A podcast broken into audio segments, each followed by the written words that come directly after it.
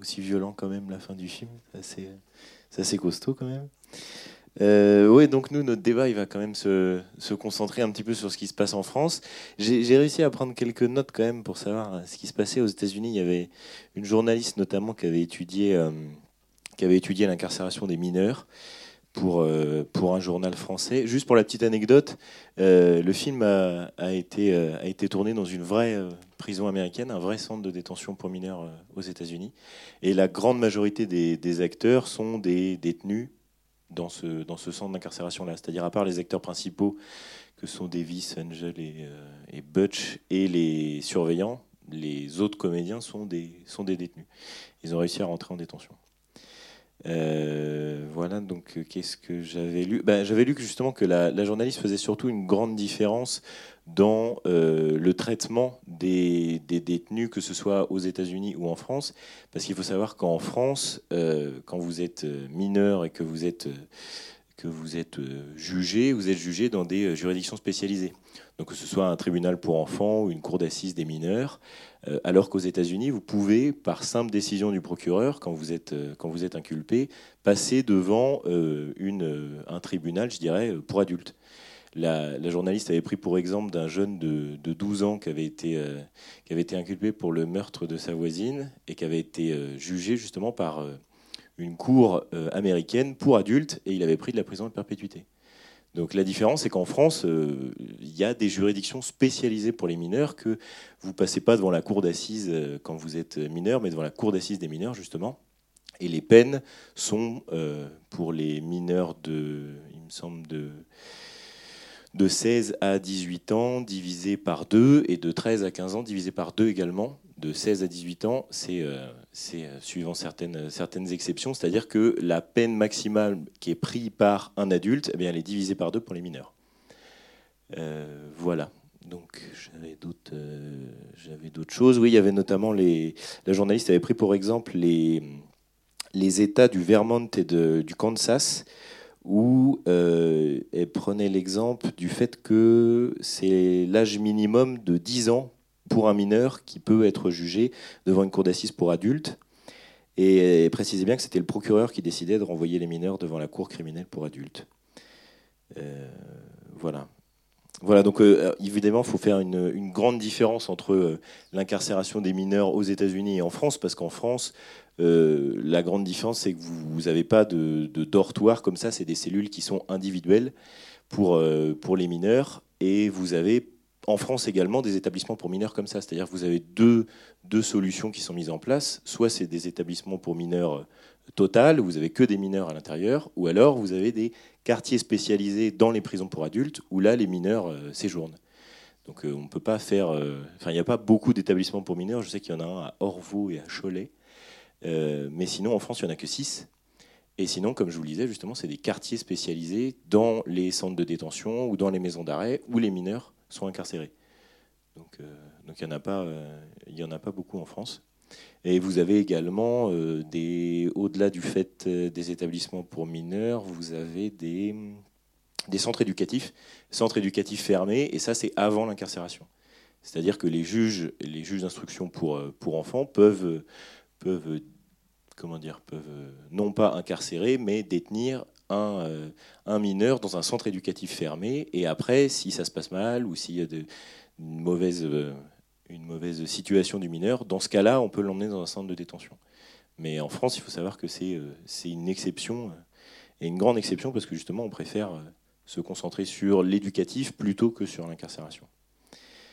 je vous avais trouvé des chiffres en France en France, vous avez au 1er août 2017 876 mineurs qui sont incarcérés en France, sur plus de 69 000 détenus. Alors certes, c'est une part, euh, c'est une part minime, mais dans, un, dans le journal Le Monde, il y avait une, une étude qui montrait que ça représentait, par rapport à 2016, une hausse de 16,6%, alors que l'incarcération des détenus euh, majeurs, ça a augmenté de 0,4% en un an entre 2016 et 2017. Donc on remarque quand même qu'en France, euh, ce qui est inquiétant, c'est justement l'augmentation de l'incarcération des mineurs. Euh, notamment, et certains, euh, professionnels l'expliquaient, qu'il y a un manque cruel de moyens et un manque cruel d'alternatives. Comme je vous le disais, les alternatives, c'est les centres éducatifs fermés. Et en France, on a une, diminution du nombre de places de ces centres éducatifs fermés qui avaient été créés en, en 2002 par la loi Perben et le problème, c'est que si vous n'avez pas d'alternative en tant que juge, eh ben, vous vous concentrez sur l'incarcération. Parce que, évidemment, on n'a pas assez de place pour euh, trop de détenus, mais on arrive toujours à trouver de la place. Vous avez 58 000 places de prison, mais 69 000 détenus. Donc, si vous n'avez pas de place dans les centres éducatifs, eh ben, les juges vous, euh, vous incarcèrent, que vous soyez mineur euh, ou non. Même s'il n'y a pas de place, on arrive toujours à en trouver. C'est curieux.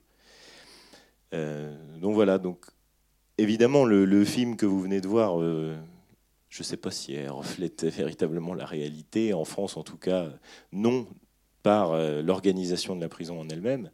Euh, après, je sais que des témoignages montrent que les prisons sont parfois plus violentes aux États-Unis. Donc, je ne sais pas ce que vous en avez pensé justement du film, comment vous avez ressenti la violence qui est quand même assez présente tout au long du film. Donc voilà, si vous souhaitez intervenir pour, pour dire un petit peu ce que vous avez ressenti. Vous avez la parole. C'est jamais très facile. Euh, bah, merci de projeter ce film. C'est, euh, je pense, important de se rendre compte c'est quoi la réalité. Euh, moi, c'est une forme de réalité, comme tu as dit, qui n'est pas forcément. Bah, voilà, la violence, de toute façon, je pense, c'est, c'est difficile à exprimer. qu'est-ce que je voulais dire? Que les centres éducatifs fermés, je pense pas que ce soit une alternative à la prison. Je pense que c'est, comme tu l'as dit, euh, avant d'être incarcérés, euh, ils peuvent être placés là, les, jeunes. Et, euh, et, je veux bien revenir sur éducatif, parce que qu'est-ce qu'il y a derrière et qu'est-ce que, qu'est-ce que font ces centres-là pour les jeunes Et puis de manière générale, éducatif, qu'est-ce qu'on met derrière Je pense qu'on peut revenir là-dessus. peut-être pas maintenant. voilà. Et puis je profite d'avoir le micro pour dire que euh, je pense que on organise une soirée projection euh, le 27 avril euh, autour de l'enfermement des femmes. Du coup, si ça vous intéresse, je distribue des petits flyers. Et il y aura une détenue, une ancienne détenue qui sera là. Voilà. c'est un vieux film qui s'appelle Galère de femmes de Jean-Michel Carré date de 95. Ben justement, pour, pour, revenir un petit peu sur ce que vous disiez sur les centres éducatifs, c'est vrai que j'ai lu notamment des, des, des, témoignages de magistrats qui disaient bien que dans l'incarcération des mineurs, alors pas l'incarcération, mais le placement en centre éducatif, ça visait surtout à comment dire, à resociabiliser entre guillemets le mineur à travers des cours, à travers des activités au sein même de ce centre-là, justement éviter que le mineur soit euh, enfermé dans sa chambre, je dirais, toute la journée. Donc euh, le but, c'était vraiment, avant l'incarcération, le fait qu'il soit dans une cellule, eh ben, le faire participer à des activités, que ce soit sportives, mais également des activités scolaires. C'est-à-dire que dans ces centres-là, le mineur a la possibilité, le, magistrat le disait bien, de passer des diplômes, et puis même de, continuer à être scolarisé à l'intérieur. C'est-à-dire, dès que vous rentrez dans le centre éducatif, euh, on contrôle vos connaissances. Et les magistrats disaient bien que, tous les mineurs sont prêts à contrôler leurs connaissances sur un moyen de, QCM, de questions, histoire de voir quel est leur niveau scolaire, pour ensuite, après, engager des activités scolaires à l'intérieur même de ce centre-là. Donc le centre éducatif, c'est vrai que le mot éducatif dedans fait penser au mot éducation, et finalement, ça rentre un peu dans les cordes même s'il n'y a pas beaucoup de place, les magistrats estimaient quand même qu'à l'intérieur de ces centres-là, il y avait la possibilité pour le mineur de, de, continuer sa scolarité, de continuer des activités qui fait qu'il se resociabilise quand même à l'intérieur de ce, de ce centre-là, justement avant l'incarcération. Euh, à propos des centres éducatifs, je ne sais pas si vous avez vu le film La tête est haute, mais je pense que du coup, c'est ce qui, euh, s'il illustre bien euh, les centres éducatifs, ça, c'est pas des surveillants de prison qui y a dedans, c'est vraiment des, des éducateurs. Après, c'est vrai que nous, on n'est jamais intervenu en centre de détention pour mineurs, donc on ne connaît pas euh, ni l'avant ni l'après. Mais euh, je pense qu'il y a quand même vraiment en France un effort de fait au niveau de la justice des enfants, que ce soit par les juges pour enfants qui tentent des alternatives. Je ne sais pas si c'est le cas de tous les juges, mais euh, le mot éducatif, euh, je pense qu'il n'est pas si éloigné de la réalité que ça. Après, bah, on peut avoir un débat sur euh, comment éduquer autres, mais au niveau effectif réduit, prise en charge, ça avait l'air assez Mais encore une fois, nous, on n'est pas dans la pratique à ce niveau-là. Mais La tête est haute, il me semble que c'était pas un film qui était trop, trop éloigné de la réalité. Et ça mettait en avant cette réalité-là. Oui, pour reprendre ce que tu dis, Julie, justement, au Génépi à Angers, en tout cas, on intervient dans un centre de détention pour euh, hommes. C'est-à-dire que le centre de détention pour femmes, il me semble qu'il est à Nantes, et les mineurs, ils sont à Rennes. Donc euh, nous, on intervient simplement sur les centres de détention pour hommes, et on a, au moyen d'activité, comme je vous disais tout à l'heure, on fait du, rap, du débat autour de l'actualité, mais c'est vrai que l'incarcération des mineurs, c'est un peu... C'est pas véritablement notre sujet, mais on sait qu'il y en a par contre certains bénévoles du Génépi ou où, euh, où le centre de détention pour mineurs est présent à Rennes, où ils interviennent dans le centre de détention pour mineurs. Donc, euh, donc les génépistes interviennent quand même dans les centres de détention masculins, féminins et, euh, et pour mineurs.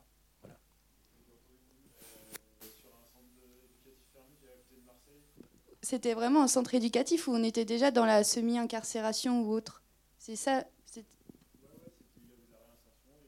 Et ben Justement, en, ce qui, concerne la drogue, c'est vrai qu'on le voit même, euh, même dans le film. On voit que la drogue circule entre les, détenus et ça marche également dans les centres de détention. En tout cas, à Angers, ça marche dans tous les centres de détention. La circulation de la drogue, euh, malheureusement, entre les détenus, c'est une réalité. Donc, euh, je ne connais pas la situation à côté de Marseille, mais, mais en tout cas, oui, c'est une réalité dans le film. Est-ce qu'il y a d'autres ressentis? D'ailleurs, c'est ce que je trouve assez intéressant dans le film, c'est que euh, ça, montre une, forme de, dérive du pouvoir, mais euh, c'est jamais les, adultes qui, l'incarnent. Euh, on, voit des. Enfin, il y a, ce personnage de, Goodyear qui, à un moment, euh, tue un gamin, mais c'est presque accidentellement. Et du coup, la, dérive du pouvoir, elle est vraiment là quand c'est les jeunes entre eux qui l'exercent. Et euh, le tout début du film, euh, avec les, les tuniques oranges et les tuniques vertes, euh, fait vraiment presque penser. en- ça, ça m'a, personnellement, ça m'a tout de suite renvoyé à, des expériences comme l'expérience Zimbardo ou l'expérience de Milgram sur, sur ces questions de dérive du pouvoir. Et c'est vrai que la drogue est aussi là pour créer ce rapport de pouvoir entre les jeunes eux-mêmes. Et c'est bien les jeunes qu'en qu'en abusent. Et euh, là encore, on a des, adultes qui sont euh, totalement euh, désemparés par rapport à ça. On a même l'impression qu'ils ne s'en rendent pas compte et qu'ils n'ont aucune connaissance de, cet état-là. Je trouve pas au regard du film, en fait. C'est vraiment les, jeunes entre eux qui, qui instaurent leur rapport de pouvoir. Et ça se voit même avec le personnage de Frank qui, au début, dit « je suis le juge ». Même si on se rend compte qu'au cours du film, c'est Butch qui commence à devenir le juge, qui commence à faire la chasse contre la drogue, à, taper les, garçons qui balafrent les autres. La société, finalement, elle s'organise euh, à part euh, de, des matons euh, dans le film. Oui, pardon, excusez-moi, je parle pas assez fort. Le... Ouais, je ne suis pas tout à fait d'accord euh, avec ça parce que je pense vraiment que la prison, elle reflète euh, la société humaine euh, de façon violente, comme on vient de le voir, et que du coup, pour toi, c'est invisibiliser le fait que les adultes, ils incarnent le pouvoir, mais en même temps, c'est la structure, c'est l'institution qui incarne le pouvoir et qui la définit. Et que du coup, moi, je pense vraiment que euh, la société dans laquelle on vit, elle, fonctionne de façon carcérale, en fait. Et les gens qui, sont dérangeants pour la société, on les met dans des prisons. Et on leur influe et on, leur montre c'est quoi l'autorité grâce à la prison. Et, la prison, elle, fait peur aux, gens. Et pour moi, c'est ça le pouvoir, en fait. Et moi, personnellement, je suis contre les prisons parce que je pense que c'est une, erreur en fait. Alors, j'ai pas de solution parce que c'est compliqué comme sujet de traiter euh, les problématiques de la société dans son ensemble. Mais pour moi, euh, la punition et la prison, c'est pas des solutions qui vont aider les humains à évoluer quoi. Et, et le film là, il nous montre ça quoi et qu'il y a du boulot, quoi. Il y a du boulot pour euh, essayer d'imaginer autre chose, quoi. Bah oui, justement, pour, pour revenir à ce que vous disiez, euh, la véritable question, c'est de savoir est-ce que la prison, ça fonctionne? Est-ce que la prison, ça, ça marche à quelque chose? Parce que finalement, on voit le jeune Butch qui rentre pour un trafic de drogue et il en ressort après des violences qui sont quand même très importantes sur d'autres détenus.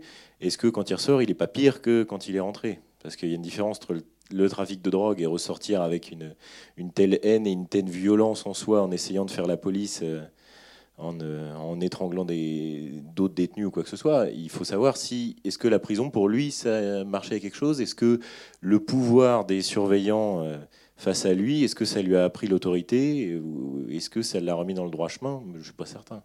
Je suis pas certain que la prison ait vraiment servi pour lui et qu'en sortant il soit pas pire. Donc euh, la vraie question c'est est-ce que la prison sert à quelque chose? Et si la prison sert à rien ou sert plus à rien eh ben, trouver des alternatives, trouver une autre manière de, réprimer les infractions pour, euh, pour essayer de faire comprendre à l'individu incarcéré, et surtout en sortant, bah, non pas que ce soit totalement terminé, mais qu'il ne ressorte pas en pire situation que quand il est rentré. Ah bah évidemment, les gens dérangeants, on les enferme dans les cellules, au moins, on est tranquille. Et ça sert à rien pour ceux qui sont incarcérés.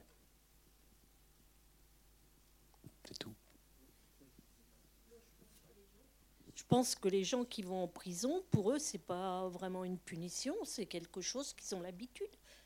Et puis bon, ben, il y a des personnes qui, sont. Il y a, quelqu'un qui va, mettons, aller, il va aller voler une voiture, on va le mettre en prison avec quelqu'un qui fait des braquages. Bah, tiens, euh, si j'en faisais autant. Donc c'est l'escalade en fait. Quelqu'un qui part en prison, c'est l'escalade. Il, il, rentre pour une petite chose et il, ne reviendra pas meilleur. C'est pas possible. Oui, monsieur disait que la prison fait peur je suis pas, la prison euh, ne fait pas forcément peur aux personnes comme les jeunes qui sont dans ce film. Hein. les pays dans lesquels il y a beaucoup plus de solutions de prison ouverte et de peines alternatives ont moins de récidives que euh, les États-Unis, je ne connais pas du tout, mais que la France en particulier. Alors, je ne suis pas sûre que l'idée de la prison fasse peur à des jeunes du type de ceux qu'on a vus dans le film. Hein. En revanche, nous, elle nous rassure parce que s'ils sont dans la prison, on ne les voit plus. Quoi. Mais dans tous les pays où il y a des peines alternatives, des prisons ouvertes et des solutions autres, la récidive est moindre. Donc ça donne à réfléchir. Pour revenir à la question de si les prisons servent à quelque chose, je trouve que le principe il est un peu infantilisant dans le sens où c'est un peu les parents qui vont mettre euh, leur enfant au coin parce qu'ils ont fait une bêtise. Et après, il faut se poser la question de est-ce qu'il faut tout le temps être dans la répression, toujours dans le plus, dans la peur, ou alors est-ce qu'il faut prendre directement le problème à la source, dans le sens où euh, certains groupes sociaux vont être euh, plus, plus touchés par la délinquance, et comment on pourrait faire en fait pour que la délinquance ne soit plus une option pour certaines personnes? C'est-à-dire que au lieu d'être euh, de trouver une solution au bout du problème, pourquoi ne pas empêcher le problème, c'est-à-dire régler à la source euh, Je ne sais pas si c'est euh, spécialement aux États-Unis ou si c'est la même chose en France, mais euh, je trouve qu'il y a un vrai problème de gradation des infractions. ça semble difficile d'abolir la prison aujourd'hui, mais le fait qu'on mette des détenus pour trafic de drogue avec des détenus qui ont été condamnés pour violence, je trouve ça problématique dans le sens où un trafiquant de drogue, pour moi, n'a pas sa place en prison de base. Euh, ce serait plus euh, une amende ou alors une peine d'intérêt général, plutôt qu'une peine de prison. Alors qu'un individu violent est un danger pour la société, ce qui est quand même euh, pas la même chose. Du coup, je ne sais pas si c'est la même chose en France ou, pas. à Fresnes, ils sont fermés en fonction de leur peine. Donc, en par exemple, au quatrième étage, tu as, les criminels sexuels. Et genre, je vais dire, au deuxième, tu as ceux qui sont condamnés pour violence du coup, euh, non, ils sont pas tous enfermés ensemble. Après, c'est les maisons d'arrêt le problème à ce moment-là. Où là, vraiment, ils sont tous enfermés ensemble en attente, en attente de jugement ou pour petite infraction. Et, euh, on fait une discussion au final. Et euh, est-ce que les moyens mis en place, selon le type d'infraction commis par le détenu, sont différents bah, Est-ce que les moyens mis en place, c'est-à-dire la surveillance, la réinsertion, etc., sont, sont, différents selon le type de détenu. Ça, par contre, je ne sais pas. Bah, c'est-à-dire qu'en France, et la, comment dire, les, la hiérarchie en ce qui concerne les peines et où les individus sont incarcérés, c'est en fonction de, de, la peine que vous prenez. C'est-à-dire qu'entre alors, euh, en dessous de deux mois généralement jusqu'à deux ans, c'est dans les maisons d'arrêt. C'est ce qu'il y a à Angers par exemple. Il y a une maison d'arrêt avec 340 euh, détenus. Euh, ensuite, vous avez des centres de détention et ensuite il y a des comment ça s'appelle les, les, dernières où il y a plus de 20 ans de les maisons centrales, exactement. Et ça, donc c'est justement en fonction de la peine maximale ou de la peine que vous avez pris, peine par laquelle vous avez été condamné par le tribunal. Donc ensuite, si vous êtes condamné à à un an de prison, que ce soit pour violence ou un an de prison pour drogue, bah, vous êtes dans le, même euh, centre pénitentiaire, vous êtes dans une maison d'arrêt. Et ensuite, ce qui peut changer, c'est dans l'encellulement. C'est-à-dire que pour les maisons centrales, par exemple, c'est une cellule individuelle. Ceux qui prennent plus de 20 ans de prison, c'est vous êtes dans une cellule et c'est la même manière, vous avez un surveillant, vous avez euh, un réfectoire, parfois vous pouvez manger tout seul dans votre cellule, parfois vous pouvez être à l'isolement, parfois vous pouvez, être tout seul dans la promenade, alors qu'à la maison d'arrêt, par exemple, c'est des promenades collectives, des activités collectives, vous mangez dans votre cellule et vous êtes deux par cellule. Donc évidemment, en fonction de la peine que tu prends, euh, il y a une différence de traitement. Mais sauf qu'à l'intérieur même de la maison d'arrêt, que tu sois pris pour comme tu disais, du trafic de drogue ou de la violence, si tu prends moins de deux ans, eh ben, tu peux te retrouver avec ce mec-là dans la cellule, manger avec lui, faire tes promenades avec lui. Et donc le problème, c'est que parfois, ça peut, comme tu disais, euh, avoir une influence sur toi-même et ressortir pire, parce que le traitement n'est pas différent en fonction de la, comment dire, de la catégorie d'infraction, mais en fonction de la peine que tu as pris dans le tribunal.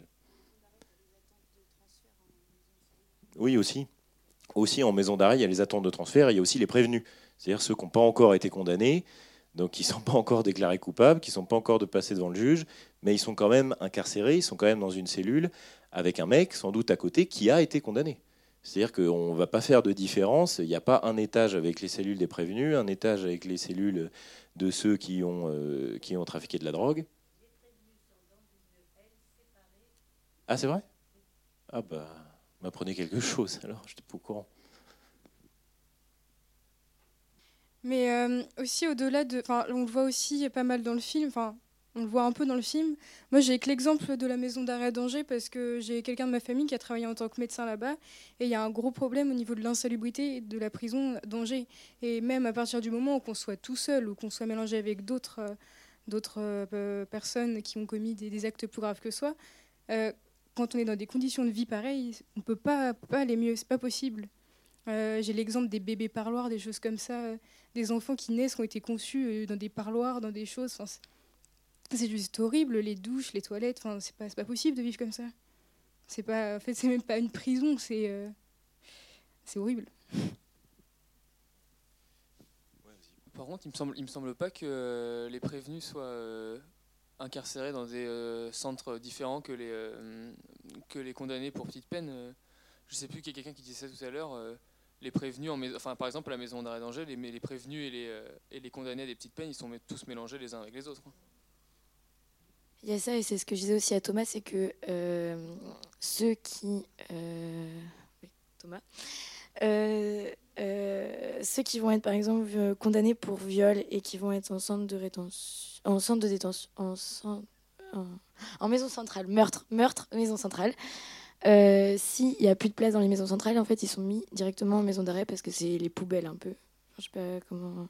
Et donc, du coup, genre, euh, tant qu'il n'y aura pas de place dans les maisons d'arrêt parce que quelqu'un. Euh, dans les maisons centrales parce que quelqu'un ne sera pas sorti, on les laisse dans euh, les maisons d'arrêt. Or, en maison centrale, vu qu'ils prennent 20 ans, ils, ont, ils sont seuls dans leur cellule et ils ont les clés de leur cellule. Euh, la journée. Or, euh, en maison d'arrêt, ben, tu es euh, dans ta cellule 20 heures sur 24, donc c'est deux modes de vie complètement différents. Et, avec d'autres personnes, on peut aller jusqu'à 3 voire 4 personnes dans, la cellule, donc c'est important de souligner. Pour reprendre ce que tu disais, la, prison d'Angers, elle, a été, elle a été ouverte en 1856. Elle a été très euh, succinctement rénové, mais, mais en soi, c'est les mêmes murs et ça fonctionne de la même manière à l'intérieur. ils ont un projet de, de nouvelle, euh, nouvelle prison, centre de détention cette fois-ci, mais pas avant 2022-2023, donc ça c'est pas tout de suite. Et euh, et il y a un taux de surpopulation criant à la maison d'arrêt depuis, depuis des années. Depuis des années, il y a euh, deux, voire euh, trois détenus par cellule, alors que la norme, ce serait un détenu pour 9 mètres carrés. Sauf que dans 9 mètres carrés, vous en avez deux, voire trois. Donc, euh, donc oui, puis même les, euh, conditions à l'intérieur même de la maison d'arrêt. Il y a des, avocats qui ont notamment déposé des, des recours pour justement permettre à des experts de venir constater l'état de vétusté de, de la maison d'arrêt. Et oui, ça a été constaté, ça a été même dans les journaux, comme quoi euh, les cellules sont euh, oui, totalement insalubres, euh, même en termes d'isolation, en termes d'insonorisation, c'est très très contesté. Et le projet Nouvelle Prison fait qu'on ne va pas rénover la, maison d'arrêt dès demain, mais 2025, c'est dans, dans 6 ans, dans 7 ans, dans 10 ans, peut-être que ce sera encore, ça augmentera encore. Donc oui, les conditions d'insalubrité à la maison d'arrêt sont criantes. Oui. J'avais entendu justement des oppositions, notamment par le fait qu'elle se trouvera à Trélazé. Et donc, euh, Trélazé, euh, c'est quand même beaucoup plus difficile d'accès euh, en ce qui concerne notamment les familles, puisqu'il y a de nombreuses familles qui viennent euh, justement du centre-ville d'Angers, parce que c'est vrai que le centre-ville est quand même très bien desservi, et la maison d'arrêt est avenue Pasteur, juste à côté de l'avenue Pasteur. Et le fait qu'une maison d'arrêt soit aussi bien desservie autour fait que toutes les familles peuvent euh, rencontrer facilement euh, la personne détenue à l'intérieur de la maison d'arrêt. Le fait qu'elle soit à Trélazé dans, dans 8 ans, excentrée de la ville, eh ça fait que c'est beaucoup plus difficile pour les familles. Donc juste pour faire un point sur aussi la délinquance juvénile, le film il est intéressant dans la mesure où il met euh, en relief une problématique importante qui est juste le fait que ce soit des adolescents. Et euh, justement en PJJ où je fais mon stage, c'est vraiment le point le plus important, c'est comment on fait la limite entre l'adolescence et, euh, et, la délinquance. Et le deuxième point important, c'est l'effet de groupe. Donc euh, le jeune homme là-bas, il avait raison. Beaucoup de jeunes disent que c'est un vrai problème pour eux d'être dans des foyers parce qu'il y a beaucoup trop de, de problématiques, de bagarres, d'influence, de vulnérabilité. Donc sur ce point, le film, il est, je trouve qu'on peut quand même faire une comparaison avec euh, la France et, trouver les points communs. Finalement, c'est souvent un peu la loi du plus fort. Et en foyer, c'est ça, oui. Oui, moi je voudrais revenir sur les fondamentaux parce que tout ce que l'on a dit est très intéressant, mais ça concerne l'ensemble des problèmes de prison que tout le monde connaît à peu près. Ce qu'il y a, c'est que dans ce film, c'est essentiellement le problème des euh, mineurs qui est posé. Bon, et le problème des mineurs, on a dit tout à l'heure qu'effectivement il fallait qu'ils soient séparés. Bon, donc euh, il y a les fameux centres fermés, et vous avez dit à juste titre que quand il n'y avait plus de place, on les mettait dans des euh, prisons pour mineurs. Alors la question qui est fondamentale est celle-là. La prison, depuis euh, 1945, a deux objectifs, punir, mais aussi et surtout réinsérer. Dans ces prisons pour mineurs, y a-t-il suffisamment de formateurs pour permettre une réinsertion correcte de ces mineurs? C'est une question fondamentale. Et puis, euh, l'autre question, effectivement, qui vient d'être abordée à juste titre tout à l'heure, c'est que, bon, 18 ans, c'est l'âge, mais euh, à 18 ans et demi, on est dans une prison pour majeurs, à 17 ans et demi, dans une prison pour mineurs. Euh, Est-ce que ceux qui ont 18 ans et demi ne pourraient pas être, dans certaines circonstances, recasés dans ces prisons pour mineurs? Eh ben, déjà, pour répondre à la première question, c'est vrai que même si on prend les, euh, maisons d'arrêt, les centres de détention pour majeurs, il y a toujours un travail d'insertion qui est fait au sein même des prisons. C'est-à-dire que vous avez toujours le service du SPIP, notamment, service, d'insertion, service pénitentiaire d'insertion et de probation, qui vise justement à penser l'après-prison. C'est-à-dire servir à quoi a servi la détention et qu'est-ce que vous avez fait à l'intérieur de la détention? Euh, il y a beaucoup de, détenus, comme je vous le disais tout à l'heure, qui passent des diplômes Et c'est également possible pour les mineurs. Vous pouvez passer des diplômes scolaires à l'intérieur euh, de la détention, ressortir avec un baccalauréat, avec un brevet ou alors avec euh, un CAP dans un, dans un métier particulier qui fait que derrière, vous pouvez vous resociabiliser, entre guillemets, trouver euh, un travail, trouver un stage, trouver une formation pour que la prison, je ne vais pas dire qu'elle ait servi à quelque chose, mais que pendant votre incarcération, vous ayez pris conscience, entre guillemets, de votre situation et que suite à cela, vous puissiez euh, vous réinsérer. Mais ça, encore une fois, quand on est mineur, on ne le fait pas tout seul. Donc le service à l'intérieur même de ces, euh, de ces établissements pour mineurs, c'est pas nécessairement qu'ils sont plus nombreux, mais c'est que les détenus eux-mêmes sont moins nombreux. Comme je vous le disais, il y a six établissements pour mineurs en France, alors que des maisons d'arrêt, vous en avez euh, plus de 100, plus de 150. Donc on, vise justement au sein de ces établissements pour mineurs-là de mettre un nombre restreint pour justement travailler à l'intérieur même avec un nombre, un restreint de mineurs. Parce que le service du SPIP euh, à Angers, je ne sais pas combien ils sont, mais quand vous avez 320 détenus, euh, un, euh, éducateur ne peut pas, ne peut pas s'occuper de trois détenus, mais il va en avoir 25 ou 30. Donc c'est beaucoup plus difficile justement pour, pour se concentrer sur la situation de chacun. Dans les établissements pour mineurs, c'est plus facile. Et votre deuxième question? Ah oui. Oui. D'accord. Et euh, il y avait également une question d'âge. Vous me citiez. Oui, euh, non, vous avez raison, oui, c'est ce que j'allais dire, c'est finalement une constatation. Dès que vous avez plus de 18 ans, ben, vous passez devant euh, la cour d'assises, le tribunal correctionnel, le juge d'instruction, et il n'y a plus la spécificité du mineur. Donc, je ne sais pas si on peut faire autrement, mais en tout cas, dès que vous avez moins de 18 ans et que vous êtes incarcéré, c'est dans les centres spécialisés pour mineurs. Au-delà, c'est les majeurs. Euh, Chloé, tu as un truc à dire? C'est juste pour dire que vous avez soulevé un point qui est hyper important. Euh, c'est euh, le fait, c'est la formation des surveillants pénitentiaires. En effet, ils n'ont aucune formation éducative, ils ont juste une formation de sécurité. Donc en fait, ils ne peuvent pas éduquer les mineurs qui sont en milieu fermé. Ouais, voilà.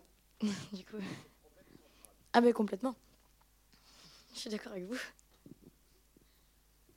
Dans les établissements mineurs, par contre, il y a simplement, même le disait, des, euh, des éducateurs de la protection judiciaire de la jeunesse, qui sont justement formés spécifiquement pour les mineurs. Mais, comme disait Chloé, dans les, établissements pour, euh, majeurs, les, surveillants ne sont pas du tout formés. C'est simplement vous avez des, spécialistes à l'intérieur même de la détention, mais sinon, euh, sinon les surveillants ne sont pas formés. Par contre, Chaimet, tu pourras peut-être euh, m'aider à répondre à la question. C'est que ça m'a étonné de voir euh, qu'une seule enseignante. Et encore, c'est pas comme si elle donnait des cours de français, enfin d'anglais, de maths ou quoi que ce soit. Elle donne plus des, conseils pour gérer son agressivité. Et on voit beaucoup plus souvent les détenus faire des, tâches ménagères plutôt qu'avoir une formation scolaire. Et est-ce que c'est le cas Moi, en tout cas, ce que j'ai pu observer, après, je, suis fais un stage du coup dans une euh, unité d'hébergement éducatif diversifié. Et justement, c'est intéressant parce que chaque euh, mineur délinquant est vraiment individualisé. Donc, il se trouve soit dans un accueillant familial, soit dans des foyers pour jeunes travailleurs ou un studio. Donc là, justement, c'est intéressant pour savoir est-ce que la prison elle sert à quelque chose. On observe bien que euh, quand ils sont dans, quand on reforme un peu un environnement sain, il y a beaucoup moins de récidives. Donc déjà sur ça, je trouve que c'est important. Et au niveau de, on va dire, de l'école euh, et de l'éducation, c'est vrai que je trouve que euh, c'est moins marqué.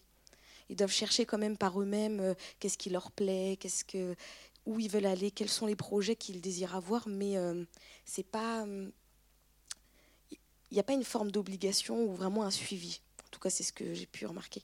Donc, ouais, tout, tout ce qui va être l'éducation un peu élémentaire, le français, les choses comme ça, c'est vrai que je trouve que c'est euh, un peu mis de côté. Oui, puis encore une fois, quand, vous êtes dans ces établissements-là, euh, il y a beaucoup de formations qui sont proposées, sauf que quand vous rentrez à 16 ans, c'est difficile de se dire euh, qu'est-ce que j'ai envie de faire de ma vie, qu'est-ce qu'on me propose, parce que tout n'est pas non plus proposé en détention. Les formations, euh, sont des, diplômes que vous pouvez obtenir le plus rapidement possible, des CAP, des BEP, pour justement rentrer le plus vite possible à la suite de votre incarcération dans le monde du travail. Sauf que, encore une fois, quand on vous demande de prendre une décision à 16 ans, c'est aussi une responsabilité que vous devez avoir sur vous-même et, tous les mineurs ne sont pas prêts à ça. donc oui, comme tu dis, je comprends que, que le manque de suivi peut parfois euh, éviter à certains de, de prendre une décision. Une remarque C'est ça. Mais merci aux gens qui y parlent, euh, aussi les autres, parce que je trouve ça très intéressant. Euh, je voulais revenir sur ce que Madame elle disait, sur effectivement euh, la peur que peut générer la, prison aux jeunes. Ça, je veux dire, des têtes brûlées, il y en a plein. et du coup, effectivement, je suis assez d'accord avec ce que Madame elle disait. Et puis il y a autre chose sur lequel je voulais revenir, c'est moi, moi j'ai envie de porter des idées anticarcérales. Je trouve c'est important d'avoir ça comme objectif, en tout cas pour moi, parce que, euh, par exemple, sur la question de la, nouvelle prison à Angers, euh, même si je porte un discours anti-carcéral, euh, la prison, elle va, se, va se faire.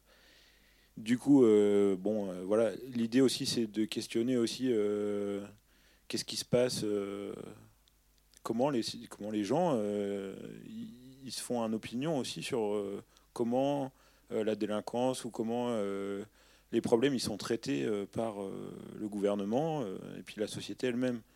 Et je pense que, par exemple, là, les réformes qui ont été annoncées par le gouvernement, de la, réforme de la justice, j'ai pas du tout suivi. Du coup, c'est aussi un questionnement. C'est qu'est-ce que qu'est-ce qu'on nous prépare? Parce qu'en général, euh, et puis je fais appel aux étudiants qui s'intéressent à ces questions-là, qui ont l'air d'être nombreux, nombreuses ce soir.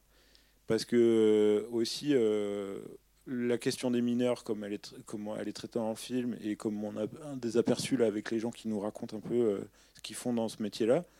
Et je pense qu'effectivement, les gens qui sont payés pour s'occuper des jeunes, euh, bah, ils sont, euh, je pense, pas assez nombreux. Moi, c'est mon avis. Et je pense que voilà, euh, je pense qu'il y a du boulot dans ce domaine-là, mais il n'y a pas forcément de l'argent pour les payer. Euh, et voilà. Bon, je vais arrêter de parler.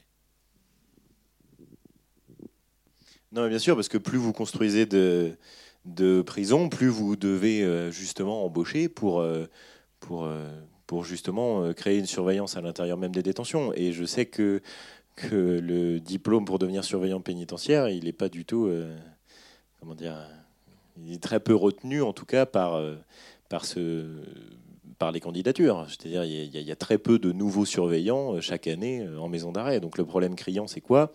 Ben, C'est le manque de surveillants à Angers, pour parfois une, trentaine de cellules, donc près de 60 détenus, vous avez un seul surveillant, voire un pour euh, 100 ou 150, parce qu'il n'y a pas de personnel. C'est un manque de moyens et aussi un manque de, volonté de la part euh, de la part de certains de justement euh, devenir surveillant pénitentiaire. Pas une vocation. Oui, on met des caméras à la place.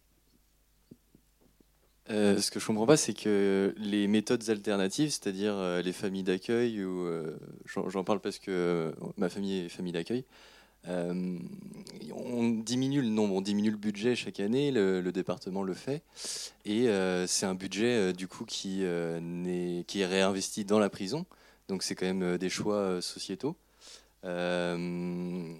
Mais pour avoir vu beaucoup d'enfants évoluer dans ce milieu-là à la maison, Enfin, très clairement, c'est plutôt dans les familles d'accueil qu'il faut investir plus que dans la prison. Et euh, il y, a- vraiment énormément de, questions, ne serait-ce que d'intérêt supérieur de l'enfant. On est tous les deux en droit et c'est assez impensable qu'on puisse ne pas le prendre en compte euh, dans ces choix sociétaux. euh. Oui, on est, bien tous d'accord sur ce point. Seulement, il faut bien constater que depuis quelques années, dans la plupart des pays du monde, il y a une évolution vers la répression et non pas euh, la prévention et la réinsertion. Et euh, il y a un courant tellement fort dans ce domaine que même euh, les hommes politiques qui voudraient peut-être aller dans ce sens-là, ils n'osent pas y aller de peur de réaction de l'opinion publique qui est conditionnée par ce sentiment de la nécessité de la répression. Et ça, c'est dramatique. Bah oui, justement, je pense que hein, on vous rejoint totalement, je pense tous, même en tout cas membre du GNEPI, je vous rejoins parce que et c'est vrai qu'on le voit quand on sensibilise dans la rue les populations justement au, au système carcéral, comment ça fonctionne. Beaucoup nous disent oui, mais au moins ils sont en prison, on est tranquille et ils dérangent pas la société. Et on le voit même en fonction des hommes et femmes politiques, et notamment des derniers gardes des Sceaux. Je prends l'exemple de Christiane Taubira, qui avait mis en place la contrainte pénale. Elle a été très critiquée, justement, que ce soit sur le bord politique ou alors le bord de l'opinion publique, on, disait d'elle que, que c'était laxiste. C'était laxiste. Pourquoi? Parce que si vous enfermez pas, c'est laxiste. Si vous dites que euh, trois fois par jour, euh, à 10h, 13h et 17h, vous devez pointer au commissariat comme quoi vous restez dans le département du Maine-et-Loire, bah, c'est laxiste parce que en dehors de ces heures-là, vous pouvez vous balader comme vous voulez alors que vous devriez être incarcéré. Donc le pouvoir de l'opinion publique, ce que pensent les gens, eh ben, malheureusement, ça freine certains, certains hommes politiques et femmes politiques qui pourraient tout à fait avoir le pouvoir de changer les choses, le font pas, parce que mine de rien, c'est aussi un jeu électoral derrière. Et euh, comment dire, être contre l'opinion publique, c'est jamais très bon euh, pour, euh, pour, pour les hommes politiques. Mais en tout cas, si vous incarcérez pas, en France, c'est du laxisme. Et même dans d'autres pays d'Europe. Hein. Euh, ouais, du coup, j'aimerais vous rejoindre pour, euh, pour ce que vous dites là, avec quelques chiffres. Et ben, en fait, euh, il me semble que c'est 50% des personnes interrogées, il me semble, j'ai pas les, les, sources, mais 50% des personnes pensent que les prisons ne sont pas assez répressives. Donc, ouais. Ouais. Et ben, ces mêmes personnes pensent qu'on ne refuse de donner plus qu'on lève des impôts tout simplement pour, euh, pour financer les prisons. Donc euh, c'est tout ce que j'avais à dire. Mais, mais voilà, c'est juste... Euh, oui, ça, rejoint ce que, exactement ce que tu dis, mais on disait tout à l'heure, oui, pour beaucoup de gens, ne pas incarcérer, c'est laxiste. Mais il y a aussi plein de gens qui pensent que incarcérer, c'est laxiste, parce que, soi-disant, la prison, c'est Club Med, et on y vit comme un roi, et, et, et ça, c'est un gros problème ici. Enfin, les gens se rendent pas du tout compte euh, de, ce que c'est. La prison, ça pue. Ça, euh, la prison, c'est 22 heures. Euh, enfin, si, pour ceux qui font aucune activité, c'est 22 heures sur 24 en moyenne dans une cellule de 9 mètres carrés à 2. Enfin, il y a des gens dans la rue, mais beaucoup, qui viennent nous dire Mais la prison, c'est le club med, vous défendez des criminels qui sont hyper bien lotis, qui ont la PlayStation et tout. Enfin. Euh, alors pour l'instant, ça n'a pas été trop abordé et euh, en fait, je me permets d'intégrer ça dedans parce que j'avais écouté, mais ça fait un moment déjà, un très beau documentaire qui avait été réalisé sur euh, France Inter. Et aujourd'hui, en France, on parle beaucoup du problème de radicalisation, tout ça. on jette tous la pierre sur l'autre, enfin voilà. Et sauf que le souci, c'est que ça se passe beaucoup en prison. Et comme il n'y a pas d'encadrement, tout ça, il faudrait vraiment écouter le documentaire parce que je ne peux pas me permettre de répéter euh, tous les, arguments. Je ne suis pas assez experte pour ça. Mais simplement, je pense qu'il faudrait discuter de, ce souci parce que c'est quand même dommage de laisser euh, des personnes euh, peut-être se faire prendre une emprise sur elles alors que ça pourrait bien se passer si les personnes étaient encadrées. Et voilà, surtout dans un climat comme ça en France où je pense qu'on a déjà assez la haine de l'autre et la peur de l'autre alors qu'on ne devrait pas. Donc voilà, en rajoutant des moyens peut-être, ça pourrait aider le nom du documentaire, je suis en train de chercher, je vais regarder sur internet, je vais le retrouver. Ben alors, à ces gens-là, tu sais ce que tu enfin, par rapport aux impôts, à ces personnes-là, tu leur réponds que de toute manière, maintenant, euh, avec, euh, enfin, de plus en plus, les prisons, elles sont privatisées. Et tu leur sors euh, Bouygues, qui Sodexo et NJ qui privatisent de plus en plus les prisons. Oui, enfin bref. Et dans tous les cas, genre, euh, c'est pas aux contribuables de payer. Et de toute manière, en plus, euh, après, euh, les détenus, ils sont embauchés par ces, ces entreprises. Et genre, je pense notamment à Bouygues, à Bouygues où c'est eux qui appellent enfin le, les, les, citoyens, en fait. Et c'est eux que tu renvoies bouler en disant, ouais, non, je suis pas intéressé, etc. Et ils sont payés à bas coût. Comme ça, ça rentabilise les parts de marché qu'ils ont pris sur les prisons je crois qu'il faut bien comprendre le problème de ce qu'on dit entre guillemets des privatisations. Parce que euh, l'ordre public est de la compétence de l'État et ne peut pas être délégué. C'est une règle fondamentale de droit. Bon. Ceci étant, Ceci étant, ce qu'on appelle la privatisation des prisons, ça consiste essentiellement à confier la construction des prisons à des entreprises privées, moyennant quoi ensuite il y a des remboursements avec des intérêts énormes, si bien qu'il y a un rapport de la Cour des comptes sur ce sujet qui est sanglant et qui montre que ça coûte beaucoup plus cher par la suite. Alors, il y, a une autre chose, effectivement, dans ce que vous appelez la privatisation, c'est effectivement la concession de certains services comme la nourriture ou l'entretien euh, à des entreprises privées. Ça, euh, effectivement, euh, ça n'a pas beaucoup d'intérêt parce que, là encore, on a constaté que ça coûtait beaucoup plus cher, finalement, que de le faire faire par des agents de l'administration pénitentiaire. Bah, c'est justement ce que j'allais appuyer, c'est-à-dire que quand vous construisez une prison, euh, ça coûte très cher. Vous confiez ça à des entreprises privées, mais il faut derrière que la prison soit rentable.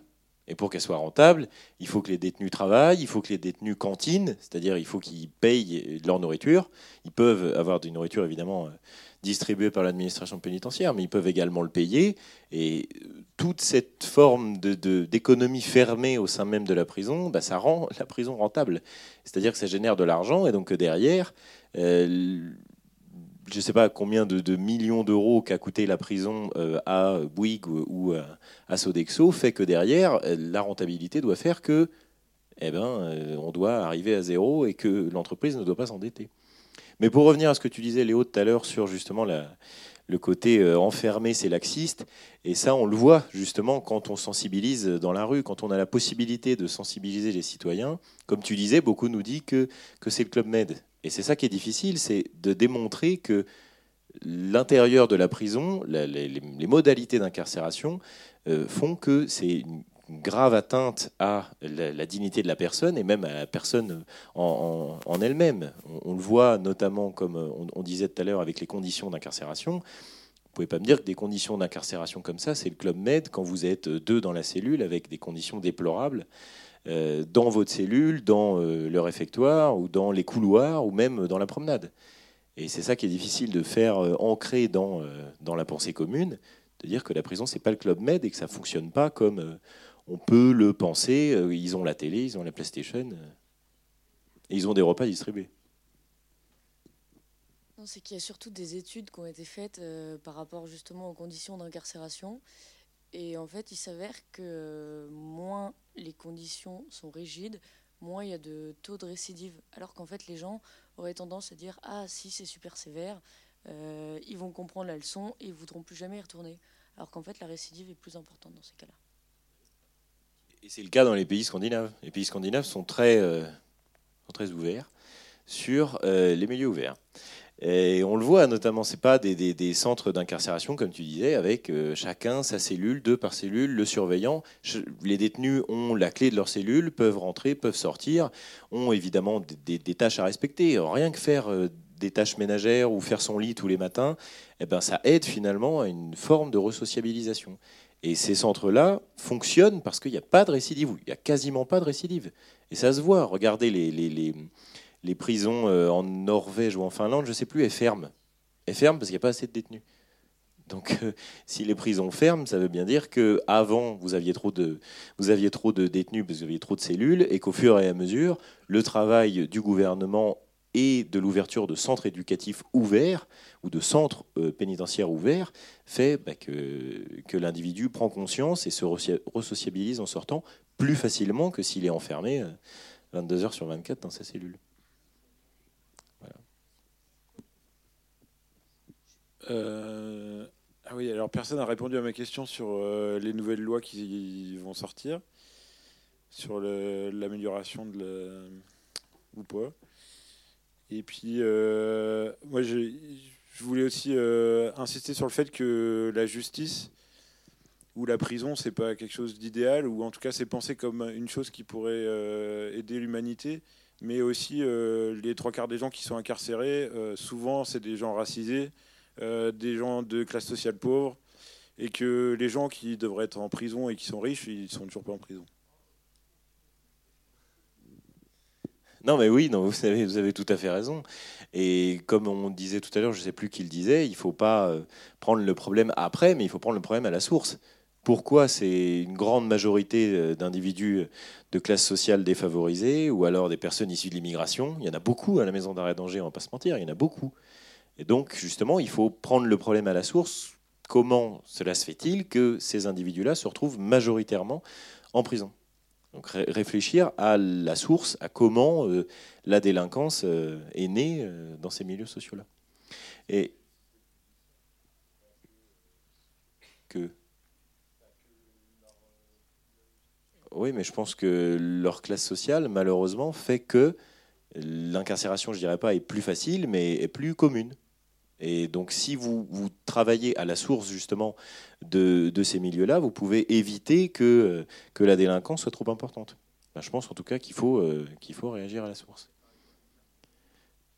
Mathilde, tu me parlais tout à l'heure du module respect. Apparemment, c'est un, un, comment dire, une formule qui a été créée justement dans, dans les certains, certaines prisons françaises qui vise justement à faire gagner des points aux détenus en fonction de certaines tâches qu'ils exercent au sein de la, prison. C'est-à-dire si euh, ils font euh, une tâche ménagère par exemple, ils obtiennent un point ou deux points. Et euh, un nombre important de points fait quoi? C'est quoi la non non mais non mais oui c'est quoi la, conséquence finalement de ces points-là?